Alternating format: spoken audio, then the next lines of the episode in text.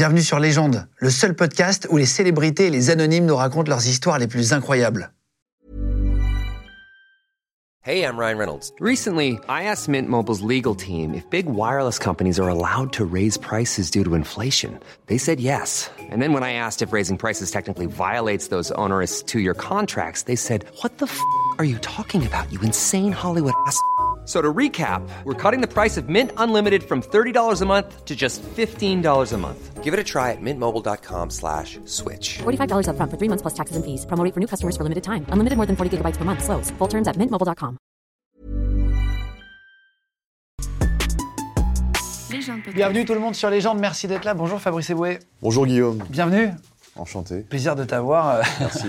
Enchanté, on s'est un peu parlé avant. Ouais, mais bon, c'est une émission, on fait semblant. Je suis venu voir ton spectacle la semaine dernière. Merci. J'ai beaucoup rigolé. Mais... C'est le but. Putain, mais tu vas tellement loin. J'étais jamais venu à un de tes spectacles. T'es un peu en roue libre. Ouais, dans le bon sens du terme. Ouais, on dirait que t'en as plus rien à foutre de ce que les gens pensent. Ouais, à partir du moment où j'ai appelé mon spectacle précédent Plus rien à perdre, ça a été vraiment le signal de vas-y, on est là pour se marrer. Finalement, il n'y a rien de grave à tout ça. On n'a pas le temps. Ouais, avant, je me mettais une pression, mais même sur scène, ça m'a permis de me libérer dans ma façon de jouer. Tu vois, je suis moins en force, je suis plus relâché, je suis juste là pour me marrer et me dire vas-y. Tout ça n'est pas grave, c'est du spectacle, c'est pour faire rire les gens, voilà. Et je voyais, tu vannais le public et tout, alors moi ça me fait beaucoup rire parce que j'étais loin des premiers rangs, mais je me dis, est-ce qu'il y a déjà des mecs, en vrai, qui prennent mal les vannes ? Parce que toi, vu que tu y vas fort, ce qui fait rire très fort la salle, du coup, mais est-ce que parfois t'as un mec qui s'est vexé Moi, non, je connais des collègues qui l'ont eu. Des bagarres sur un one-man un mec qui prend mal le truc, ça monte, le mec est en confiance, c'est particulier, tu sais, c'est toi qui as le pouvoir quelque part. Mais tu sais pas en face de toi qui t'a, quelle a été la journée du mec. Et parfois, il t'arrive de tomber sur un mec, et il a le droit. Peut-être qu'il invite sa femme pour essayer de la reconquérir. Il a besoin de retrouver une certaine virilité. Et toi, tu le descends. Le mec, il dit, je suis en train de tout perdre, là. Le mec, il a le droit de se rebiffer. À partir du moment où tu t'adresses au public, c'est normal qu'ils aient un droit de réponse aussi. T'as eu un moment de malaise ou un moment de malaise. Par exemple, Ahmed Silla nous racontait qu'il a eu un enfant qui était né, bon ça c'est pas un moment de malaise, mais qui est né vraiment là, femme qui a accouché. Est-ce que t'as jamais eu de malaise ? J'ai eu un truc terrible.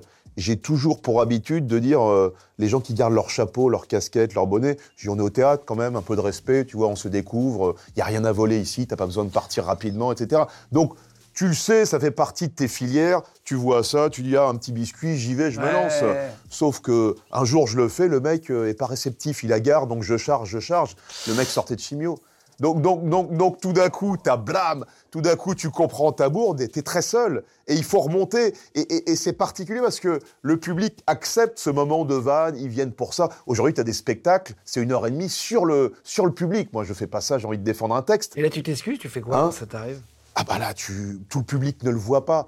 C'est ça qui est assez impressionnant. Ah oui, tu fais des salles de 2000 personnes, tu vois pas. Balcon, donc t'es dans l'imagination.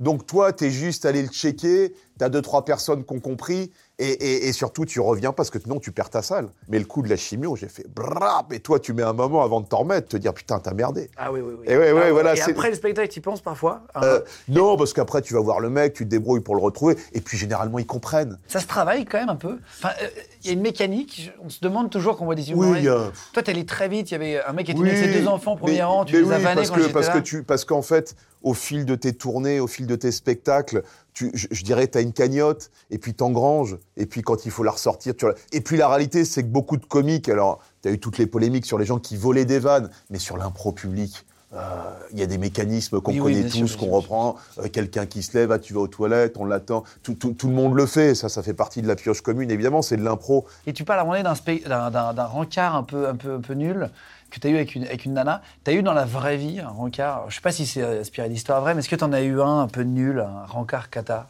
Ouais, alors il y a les rencards cata qui accrochent pas comme tout le monde. Mais moi, j'en ai eu un particulier parce que à l'école, je suis le petit comique parce que j'ai pas de succès auprès des femmes à l'époque, des jeunes femmes de mon âge à l'époque. Moi, je suis le deuxième, c'est mon frère, c'est un beau gosse. Il est devenu médecin comme mon père, donc il triomphe dans ses études. Moi, je suis pris en sandwich, j'ai ma sœur qui a 2 ans de moins derrière, et qui, elle aussi, est brillante dans les études. Et moi, pour te dire, je redouble, elle finit par me dépasser à l'école. Ah, donc t'imagines dans quelle situation je suis pas le beau gosse, je suis pas le mec qui brille à l'école, faut que je trouve un truc. Et je deviens le petit mec drôle de la classe, tu vois, la bonne vanne, parce qu'il faut prendre du recul sur cette situation. Et en seconde, je suis amoureux de la fille. Voilà, à l'école, tout le monde la trouve magnifique. Magali. Toujours de la fille du bahut. Oui, oui, Magali. Et puis toi, t'oses pas, quoi. Tu sais que t'as pas les arguments. À l'époque, j'avais pas la doudoune Chevignon. J'avais une imitation avec un canard mort derrière. Ça ne marchait pas, tu vois. Alors, j'ai 14, 15 ans à l'époque. Une vingtaine d'années passent. C'est l'époque où ça commence à marcher pour moi. Je crois que je faisais une semaine à l'Olympia. Donc, t'es partout dans les médias. Et je reçois un texto de cette fameuse Magali. Et elle me dit, j'ai retrouvé ton numéro parce que t'as les potes que tu vois toujours, qui sont potes avec un tel, et elle a réussi à retrouver ton numéro. Et là, machin, elle te dit, ce serait cool qu'on se boive. Et là, tu dis, putain, je tiens ma revanche, tu vois ce que je veux dire ? Ma revanche sur le petit Fabrice un peu rondouillé, qui n'avait pas de succès, etc. On se donne rencard, on va se boire un verre, et là, première déception, parce que 20 ans ont passé, et ce qui est amusant, c'est que tu quittes une femme une jeune femme de 15-16 ans, t'en retrouves une de 35-36, elle a eu un ou deux gosses entre-temps, je sais plus, elle est séparée à ce moment-là. Et ce qui est amusant, c'est que c'est incroyable comme l'amour, c'est plus un fantasme et une représentation sur le moment, tu vois ce que je veux dire ? Et que tu la revois 20 ans après, effectivement, tout s'en est allé. Oui, c'est pas juste une histoire. Moi aussi, j'ai vieilli. Puis, de toute façon, un physique de 15-16 ans, ça n'a rien à voir avec celui de 35 ans. Mais bon, t'as des femmes évidemment très belles à cet âge-là, comme à tous les âges. Et donc, cette Magali, moi, au collège-lycée, je vais pas te mentir, ma seule sexualité, c'était la masturbation. Et je pensais à Magali. Donc, t'imagines ce rendez-vous à 36 piges. C'est un peu une ex. Oui, c'est ça, c'est mon ex de la main. Donc là, t'as la consécration. On va voir Magali, etc. Et on se voit. Donc, elle arrive, moi je suis déjà là. C'est là où c'est pas juste, puisqu'elle te voit à la télévision. Ah oui. Donc elle sait qu'elle est. Mais oui. À quoi s'attendre. Elle sait à quoi s'attendre. Elle sait ce que tu fais. Elle sait à quoi tu ressembles. Donc toi tu es en attente. Elle arrive, on se voit. Je me rappelle, d'ailleurs, je fais toujours ça parce que ça te met en avant. C'est très lâche, mais tu invites au spectacle. Ah bah Comme ça, elle va voir 2000 personnes rire et c'est que tu prends encore en aura. Tu te dis, là, je suis vraiment le mâle dominant pendant une heure et demie de spectacle. C'est gagné juste après. Donc le verre, je la vois, et là, effectivement, c'est une première déception, tu vois. Et je vais au bout, et je te jure, c'est peut-être un petit peu moche de dire ça, mais je vais au bout en me disant « je veux ma revanche ». Tu vois ce que je veux dire ? Je suis pas plus attiré que ça, mais je veux solder les comptes du collège-lycée, tu vois. Je veux dire, je reste pas sur une défaite. Je comprends le... Et c'est horrible, peut-être incestueux ce que je vais te dire. Je prends une revanche sur Magali, mais aussi sur mon grand frère, sur ma sœur. Voilà, c'est la revanche de toute cette enfance bafouée. Hein. Et donc, on va passer la nuit ensemble, si tu veux. Ça se passe comme une nuit entre un homme et une femme. Et ce qui est amusant, c'est quelques jours après... Tu sais ce que c'est quand t'es célibataire, que tu montes sur scène, t'as toujours l'adrénaline. Et derrière, tu cherches toujours à voir si tu peux faire une rencontre, comme c'est le cas aujourd'hui avec les applis de rencontre. Et je cherche, j'envoie 2-3 textos aux femmes que je vois habituellement, etc. Et j'ai rien. Et très lâchement, je fais un truc à Magali, qu'est-ce que tu fais ? J'ai jamais eu de réponse. Et ça, c'est fantastique. Ça, c'est pas bon parce que moi qui te dis tout ça, et moi qui, dans ma tête, me dis la revanche, la déception, peut-être qu'elle s'est dit « bah non, c'est toujours pas ça, c'est le même qu'en 6e ou en 5e ». Et t'as jamais répondu, non ? Non, j'avais répondu quelques jours plus tard, mais en journée, histoire de dire « il se repassera rien entre nous », tu vois. Donc, peut-être qu'elle m'avait menti, peut-être qu'elle était en couple, j'en sais rien, mais en tout cas, voilà, un match nul, comme tu dis. Légende podcast. Et dans le spectacle, tu racontes aussi que t'as daté une gendarme. Je me suis demandé si c'était une histoire vraie. J'ai été un habitué pendant des années du Salon du Vin. Voilà, je suis un amateur de vin, et avec mes potes, on adorait aller au Salon du Vin, tu vois. Donc quand tu vas à un Salon du Vin, t'imagines les salons de Porte de Versailles, tu vois ce que c'est. Il y en a, ils vont au Salon du Cheval, moi c'est le Salon du Vin, tu vois ce que je veux dire. C'est du vin partout, et tu goûtes. Alors, disons-le, c'est quand même pas mal le salon de l'alcoolique aussi. Parce que c'est quand même le conseil pour ceux qui n'ont jamais fait ta Porte de Versailles à fin de l'année et à Pâques, t'as Champéret. Les deux, t'arrives, ils te filent un petit verre comme ça de dégustateur. Ah, tu goûtes. Tu peux même prendre un petit collier, tu l'as accroché comme ça au cou, comme un, tu vois, ton verre en décoration, comme ça. Et à chaque fois, tu arrives comme ça, t'es là, tu te penches. Et moi, je goûterais bien ça. Évidemment, tu goûtes sérieusement 4 fois. Et puis après, t'as 1000 stands à faire où c'est juste. Mais j'adorais parce que. Tu rencontrais des gens, tu parlais avec des œnologues, des gens qui font les études dans le vin, et c'est des tranches de vie fantastiques. Évidemment, tout le monde est un peu bourré. Évidemment, tu dis que la France, c'est vraiment le salon du vin. T'as quand même un parking en dessous où les gens repartent. Donc là, tu dis, c'est très limite, quoi. Et il n'y a pas un seul gendarme. Ils disent, allez, c'est le salon du vin, on tolère. Et au fur et à mesure de mes dégustations, pareil, je rencontre une jeune femme qui est en train de discuter en même temps que moi. J'y vais plus au salon du vin. Maintenant que je suis plus anonyme, c'est plus intéressant. Tu vois, parce que le rapport est faussé. Donc à l'époque, je suis anonyme, je dois avoir peut-être 30 ans à l'époque. J'y vais. Et je rencontre une femme à peu près le même âge qui est là en train de déguster. Et l'alcool aidant, l'ambiance aidant, on finit par sympathiser, tu vois. Elle me raconte, elle est gendarme, machin. Une vraie rencontre humaine sans appli. Ouais, tu connais l'alcool. Tu sais, quand tu fais des soirées avec des potes, l'alcool, c'est toujours... Ça peut disperser. Tu sais, tout le monde part dans une soirée différente, ou même t'as fait, le lendemain, tu te rappelles, alors t'as fini comment, etc. Et c'est ce qui se passe. Et moi, je continue mon truc avec la gendarme, et on commence à être vraiment bien. Gendarme en fonction, non ? Oui, je crois que... Elle était habillée en gendarme ? Ouais, c'est... Ah non, elle était pas... Non, elle venait en civil, tu vois. On se raconte un peu nos vies, etc.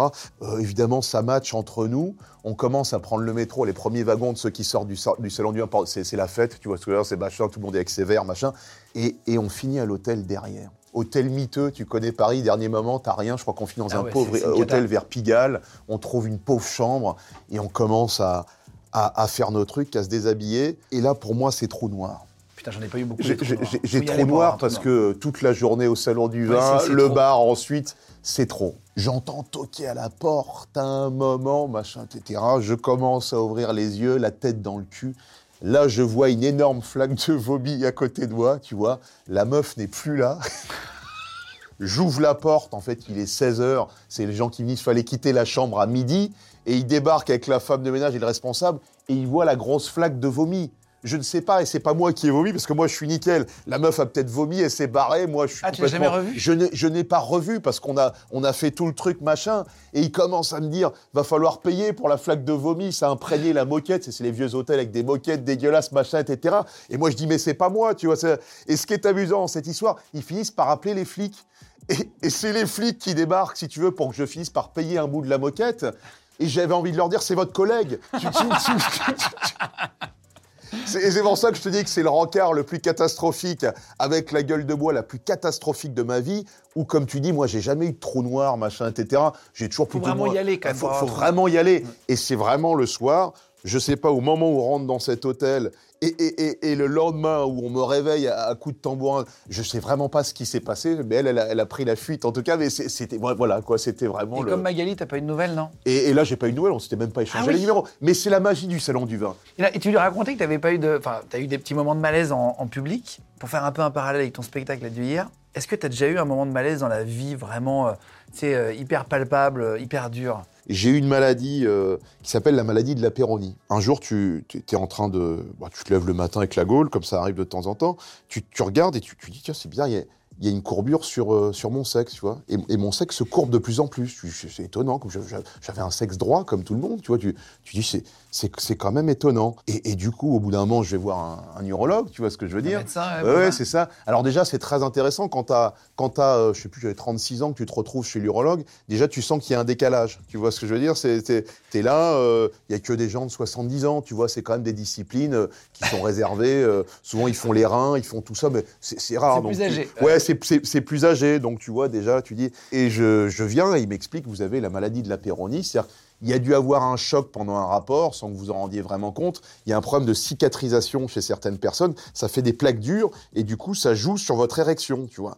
Donc là, t'es là, voilà. Et j'ai le sexe qui commence vraiment.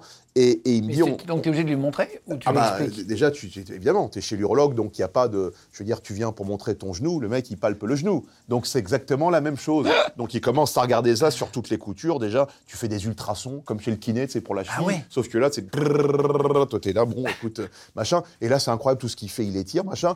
Et à un moment... Ça devait voir... tellement gênant, cette situation. Ah oui, mais là, c'est le début de la gêne. Tu dis, bon, déjà, ça fait un peu chier, t'es là à montrer. Et déjà, tu te poses la première question. Est-ce que pour mon sexe, je vais voir un homme ou une femme ? Sauf que je vais regarder le spécialiste, c'est un homme. Donc, je vais chez le spécialiste, tu vois. Et le moment, qui est vraiment le moment le plus gênant de ma vie, il me dit, il faut que je vois maintenant l'état de la courbure en érection.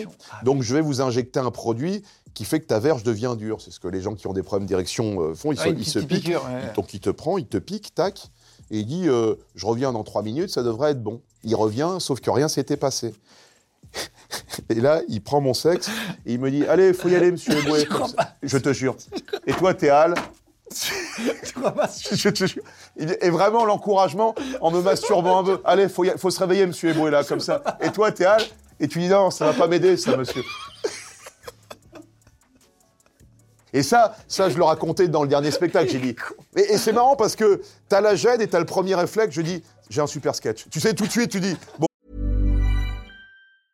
Many of us have those stubborn pounds that seem impossible to lose, no matter how good we eat or how hard we work out. My solution is Plush Care.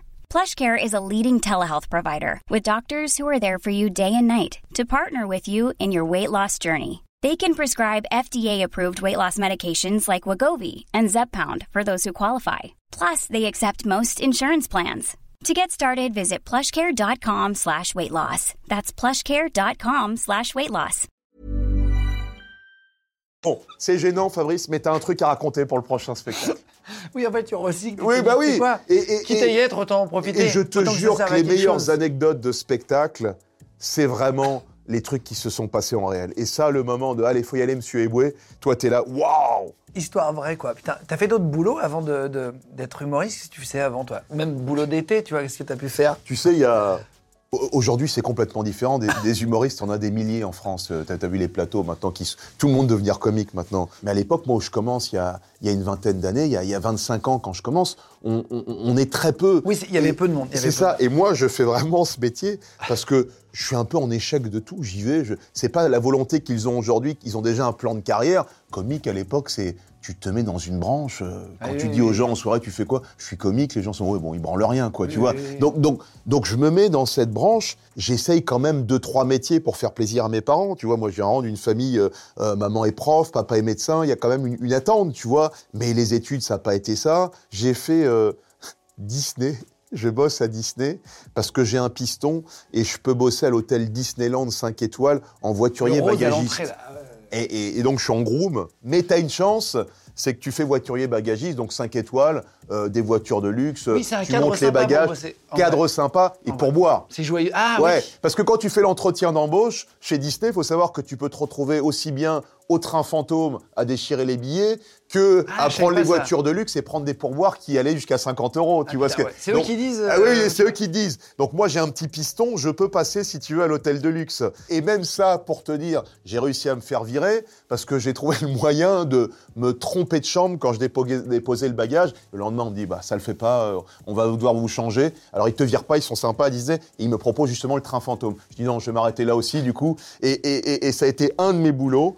Et le deuxième boulot, c'est pareil, t'avais pas les clubs de sport et de gym. Aujourd'hui, c'est tout le monde va à un club de gym, un club de sport. C'était le début en France, il y en avait un qui s'appelait le gymnasium. Et je finis au centre commercial de Belle-Épine, il me semble, c'est dans le sud de la région parisienne, en banlieue, à faire commercial pour le gymnasium. Et ils te font une formation de 5 jours. Tu dois pousser les gens à trouver un abonnement pour la salle de sport. Donc tu cibles ? Et tu cibles. Horrible métier. Tu cibles. Et tu sais ce qu'ils t'apprennent en formation ? Non. Vous devez les culpabiliser sur leur état de santé. Pas. Alors, t'as un questionnaire. Vous fumez ? Oui, 10 cigarettes par jour. Pff, d'accord. D'accord, vous faites du sport ? Non, je ne fais pas de sport depuis 15 ans. Oh là là. Pouf. D'accord, tu coches, machin. Je vais prendre votre indice de masse graisseuse. T'as un appareil, c'est du pipeau absolu, tu lui pinces la graisse comme ça, tu prends... Oh là là là là oh, oh, oh. Machin, limite, tu lui fais souffler dans un truc, tu fais... Bougez pas, madame, tu prends ton temps, tu fais un petit calcul mytho sur un ordi. Là, si vous faites pas du sport très rapidement, madame, dans 10 ans, c'est terminé. Et là, t'as la... Et là, t'as réussi. Si t'as des gens un peu fragiles, ah bon, mais machin, etc. Et tout de suite, t'envoies. Mais elles te disent, c'est combien l'abonnement ? Et là, tu lâches le prix de l'époque, je sais plus. C'est... Puis à l'époque, les salles, c'était pas les salles mensuelles à 20 balles. C'était les salles, fallait avoir un budget à l'année. T'es là, c'est 1 200 € l'année, machin, etc. Et là, oui, mais moi, j'ai pas les moyens, machin, etc. Et là, t'as ce qu'on appelle tu passes la main, c'est ce qu'on appelle le passage de main en langage commercial. Tu dis, écoutez, madame, moi, j'ai pas le pouvoir, madame, de faire une ristourne parce que c'est pas moi le boss du lieu. Mais vous êtes tellement en mauvais état de santé, je peux pas vous laisser partir comme ça. Vous voyez les lampions, madame, là au plafond ? Ouais. Il y a un mois, c'était la fête ici et c'était la période des soldes. Sauf que c'est terminé depuis un mois. Je vais voir avec mon responsable s'il pouvait malgré tout en bénéficier. Ah oui, je vais chercher mon responsable, je reviens. Vous voyez, regardez son résultat là. Dans 10 ans, elle va crever. Ce serait bien qu'on puisse faire un effort. On est des êtres humains aussi. Putain, hyper mal. Hein. Et le passage demain, il a dit, vraiment, madame, vous avez l'air sympathique. T'aurais pu vendre des aspirateurs à des personnes âgées en porte-à-porte, quoi. Et là, on te dit, on va vous faire moins 30%. Merci. Et ça signe pour se sauver la vie. Mais c'est pas moi, j'ai arrêté au bout de 3 semaines, écœuré. Et c'est terrible parce qu'ils te disent, t'as fait une vente. Mais c'est vraiment un truc de commercial et de salopard. C'est difficile, un commercial. Ah, c'est dur, hein, c'est dur. J'ai un podcast. Je voulais savoir à quoi tu ressemblais plus jeune. Du coup, j'ai demandé à quelqu'un de ta famille de nous donner des photos. Ça, c'est sympa. Juste 2 petites photos. Hein. Merci, allez. Histoire de voir un peu, vas-y. On a eu 2 petites photos. Je les montre ou tu les... Ouais, vas-y, montre. Voilà, bon, là. Bah écoute, c'est... Oh, bah, c'est marrant parce que ça me fait penser à mon fils. Mon fils vient de fêter ses 8 ans. J'en ai un peu plus, là. Je peux peut-être en avoir 12, 13. Tu vois ce que je veux dire ? Il y a un petit côté hautain, très déjà. Sérieux et un peu hautain. Très sérieux, un petit peu hautain. Je te regarde de haut. Ouais, il y a un petit côté hautain. C'est marrant, c'est mon petit côté... là, tu faisais pas du tout le marrant de la classe au dernier. Non, il y a un petit... Mais non, parce là, tu fais plutôt premier de la classe, là. Ouais, mais il y a... C'est ça... Alors, c'est ça qui était très intéressant. Tu sais, mon père est d'origine camerounaise. Moi, le dimanche, il y avait l'église. C'était toujours très bien habillé. Et j'arrivais même la rentrée des classes en petit mocassin, la petite chemise. Et c'était vraiment un souhait de mon père qu'on soit toujours nickel. Tu vois, ouais, côté sapeur et tout, de l'Afrique de l'Ouest. Et on était toujours très bien habillés. Et donc, il y avait un contre-pied parce qu'on était très sérieux. Je n'étais pas mauvais élève. Donc, les profs se disaient, lui, il doit être très sérieux. Et en fait, c'était ça, le petit côté hautain. C'était que j'étais très insolent avec la bonne vanne, le petit mot qui va bien, etc. Donc, ça me ressemble bien. C'était ça. J'étais jamais viré pour des trucs, le mec habituel, je sais pas, qui balance des craies. C'était pas ça, moi. C'était plus sournois. C'était la vanne. Ça fait marrer, ça déstabilise. Limite, ça fait marrer le prof au début. Puis petit à petit, quand il sent que tout son cours est déstabilisé, il n'en peut plus. Voilà, puis là encore, je me suis coupé les cheveux parce qu'à l'époque, je pouvais avoir la grosse afro, c'était la mode. Hein. Moi, je suis né en 77, donc les années 80. C'est hyper stylé. Moi, voilà, j'adorais cette coupe de cheveux. Tu vois bien que je l'adorais à tel point que j'essaye de la conserver comme je peux. Et il y avait une série qui était la série un peu référence pour nous, c'était Arnold et Willy. Ah oui, je sais pas si t'as connu Arnold et Willy, voilà. Mais nous, au début des années 80, la série cartonne. Ouais, voilà, c'est fin des années 70, mais ça cartonne, c'est repris après par M6, il me semble. Et donc, pour nous, c'est une référence. Ouais, bien sûr. Moi, j'ai mon grand frère, je t'ai dit, beau gosse, athlétique, c'était Willy. Et moi, j'étais Arnold, le petit rondouillard, un petit peu marrant, qui fait marrer. J'ai compris après, en voyant la série, qu'avec les codes d'aujourd'hui, elle est un peu limite au niveau du message. Mais c'est vrai qu'il y avait un côté très, très Arnold là-dedans. C'est ton frère sur l'autre photo ? Je sais pas qui c'est. Non, c'est mon meilleur pote d'enfance. C'est mon pote Alpha, dit ALPHA. On avait un groupe de rap qui s'appelait Club Splifton. J'ai le t-shirt Splifton ici, puisque mon pote vient de Joinville et moi de Nogent, de villes voisines. On traînait tout le temps ensemble. Et Joinville-le-Pont, donc Joinville, Splifton. Et on a traduit ça, le côté plus français, Splifton. Donc on avait le... C'était ta carrière de rappeur. Voilà, c'était ma carrière de rappeur qui a été... Tu sais à qui tu fais penser, là ? Non. À Olivio de Bigflo et Oli. Oui, peut-être. Quand j'ai montré la photo à l'équipe, on a dit, on dirait Olivio... Mais t'as vu le crâne rasé, j'aime moins, tu vois. Il y a moins d'identité, ouais, c'est plus je passe-partout. Il y a beaucoup de gens qui me disent souvent, est-ce que tu garderais cette coupe de cheveux si t'es pas connu ? Je sais pas, je trouve qu'il y a moins d'identité, voilà. Ouais, je suis d'accord. Mais ouais, c'est mon pote Alpha qui continue à faire du rap. Moi, ma carrière de rappeur, ça s'est arrêté. Parce que j'aime le hip-hop et qu'il faut le respecter aussi, donc voilà. Merci beaucoup. C'est ton frère, je crois, qui nous a filé. J'ai demandé à ton frère de nous envoyer les photos. Ah, mon petit frère, non ? Ouais, voilà. T'as fait du babysitting aussi ? Ouais. T'as fait plein de boulot, en fait. C'est un truc... et ça, c'est une anecdote réelle, c'est assez incroyable. Je fais un babysitting un soir. Je suis pas quelqu'un de sociable, je joue les rebelles, je joue les rappeurs à l'époque, j'ai grandi à Nogent sur Marne. Mais moi, je rêvais de Los Angeles et ses ghettos, tu vois ce que je veux dire ? Je veux être rappeur comme Snoop Dogg, comme Dr. Dre, Easy, N.W.A. Mais un soir, ma sœur, qui est tout l'inverse, qui elle est complètement dans le cadre, papa médecin, Nogent sur Marne, maman prof, nickel, première de la classe, elle fait des babysitting dès 14 ans, parce que c'est une jeune femme responsable, on lui fait confiance. Et un jour, elle est malade, et elle a un babysitting à faire. Et donc, ils ont absolument personne. Ben, on va demander à Fabrice. Il y a 2 enfants de 7 et 8 ans à garder jusqu'à 22, 23 heures. Et je vais dans un immeuble de Paris, si tu veux, pour garder. Je dois rentrer en métro, etc. Il y a un chien qui est fou quand j'arrive. Tu sais, ces chiens qui sautent partout, oui, machin, etc. Et tu sens que le chien... Et ils font, il est un peu jeune, il est un peu turbulent, mais il n'est pas méchant, etc. Je suis totalement pas à l'aise avec les chiens. Il y a ce truc qui saute partout, qui est là, machin. Je sais plus ce que c'est. Je crois que c'est les chiens. Comment ils appellent ça ? Ces petits. Les saucisses. Jack Russell. Ça saute vachement haut, c'est vachement impressionnant, machin, etc. Et on est au mois de juin, machin. Et la fenêtre est ouverte. Et à un moment, il saute et je le vois passer le balcon. Non, c'est pas vrai. Je te jure. On est au 4e étage. Les enfants dorment. Je prends les clés, je descends. Le chien, il est mort en bas.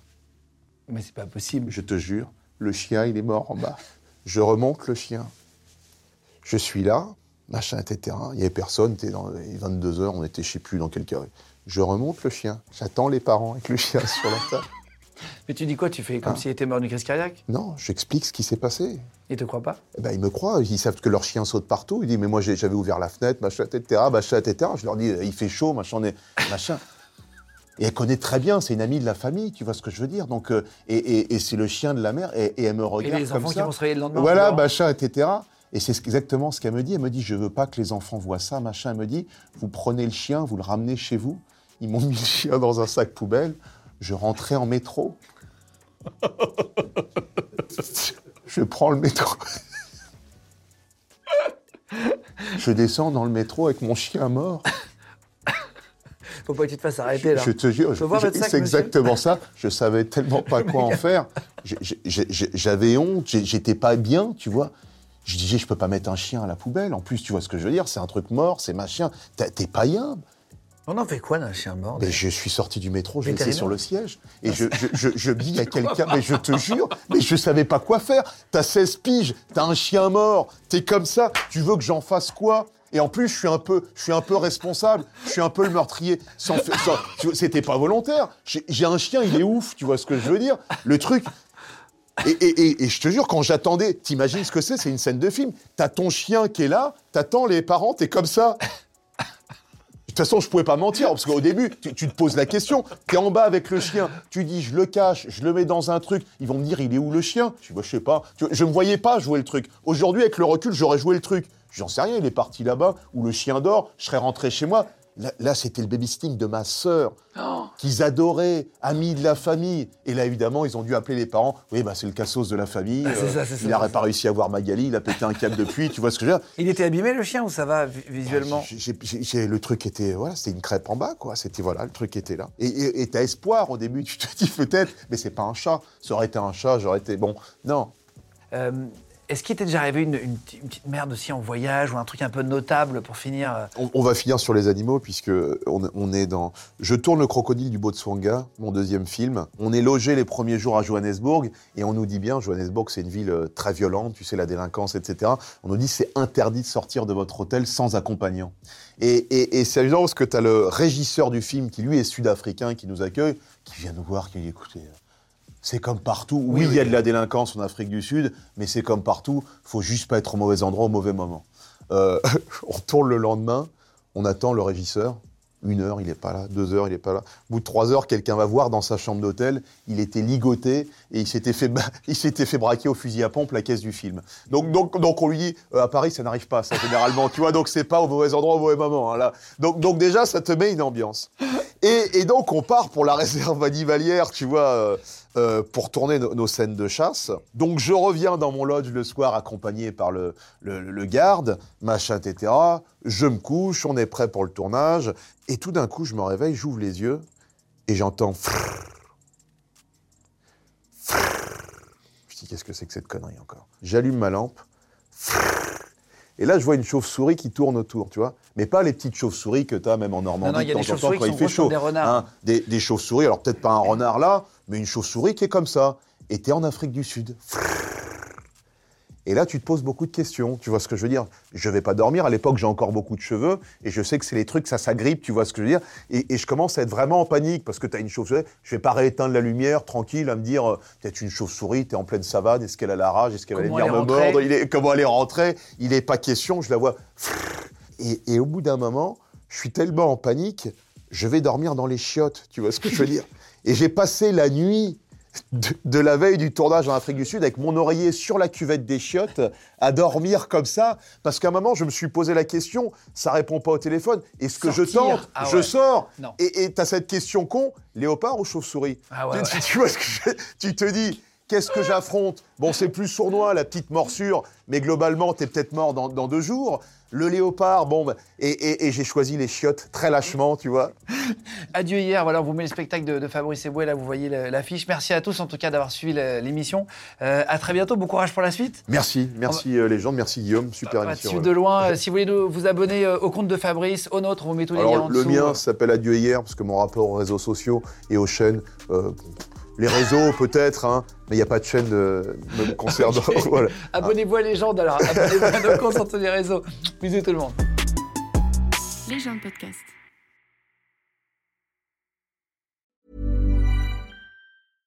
This message comes from BOF sponsor eBay. You'll know real when you get it. It'll say eBay Authenticity Guarantee. And you'll feel it. Maybe it's a head-turning handbag, a watch that says it all, jewelry that makes you look like the gem, or sneakers and streetwear so fresh every step feels fly. eBay gets it. So look for the blue check mark next to that thing you love and be confident that every inch, stitch, sole, and logo is checked by experts. With eBay Authenticity Guarantee, you can trust that feeling of real is always in reach. Ensure your next purchase is the real deal. Visit ebay.com for terms. Vous venez d'écouter un épisode de Légende. Retrouvez cette interview et toutes les autres sur nos réseaux sociaux, YouTube, Instagram, Snapchat et TikTok. Vous tapez Légende, Legend. Et si vous avez aimé ce podcast, abonnez-vous et pensez à lui mettre 5 étoiles. Merci.